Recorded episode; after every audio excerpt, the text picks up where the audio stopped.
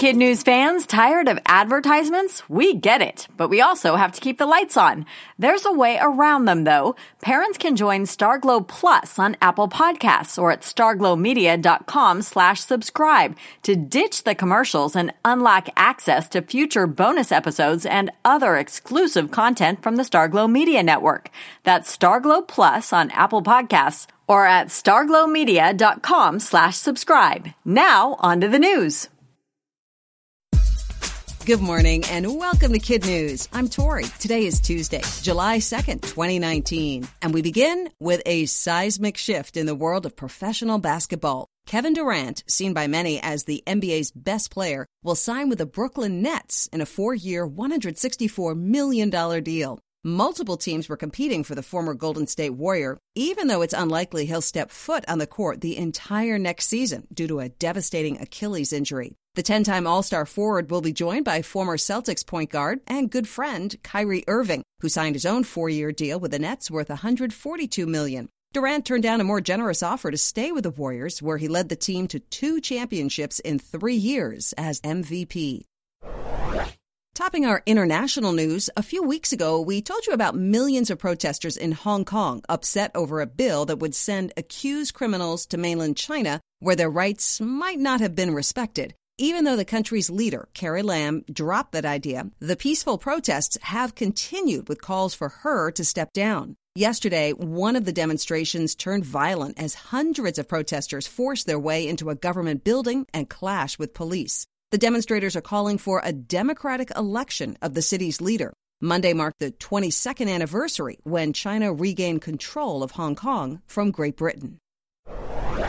Call it Spygate or Hotelgate. Either way, it's the latest drama to unfold at the Women's World Cup in France. Britain's Football Association, which is what they call soccer in that part of the world, and its fans are crying foul over an unofficial visit by U.S. soccer officials to the hotel where England's players are staying. The incident took place on Sunday, ahead of today's semifinal match between the two countries. Team USA's manager, Jill Ellis, claims her staff was simply scouting the Lyon Hotel as a potential place to stay should her team make it to the finals on Sunday. England's coach is calling the potential spying poor etiquette but isn't concerned that the Americans discovered any information that would give them a competitive edge.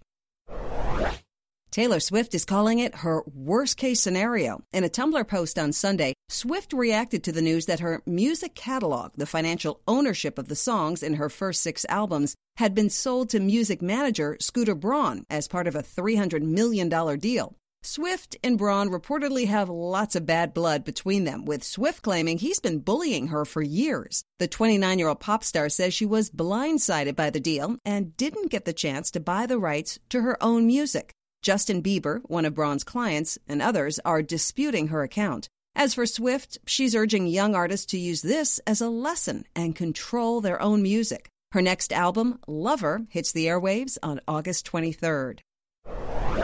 It was a friendship forged in two hours when seven year old Landon Bjornson flew alone for the first time from Las Vegas to Portland to see his dad. His mom gave him a $10 bill and a note for the person sitting next to him. The note explained that Landon had high functioning autism. He might feel nervous and would probably ask, Are we there yet? a lot. Lucky for Landon, he sat next to Ben Pedraza, who posted a sweet pic of the two with a message My name is Ben. I was Landon's seat neighbor for his flight to Portland. He did ask if we were there yet several times, but he was a great travel buddy. He's a great kid, and you're a lucky mom.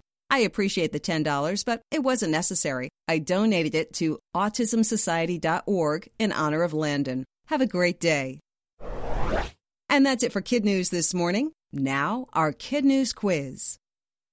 Which NBA team won the bidding war for superstar Kevin Durant?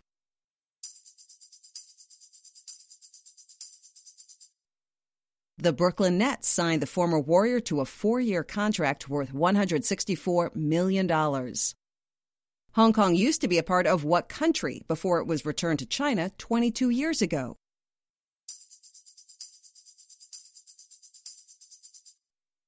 Great Britain. Why are some in England's soccer community upset with the U.S. women's team coach?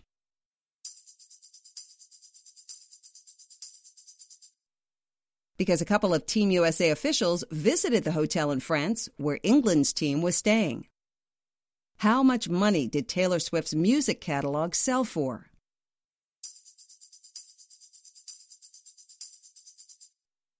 Music manager Scooter Braun purchased the rights as part of a $300 million deal.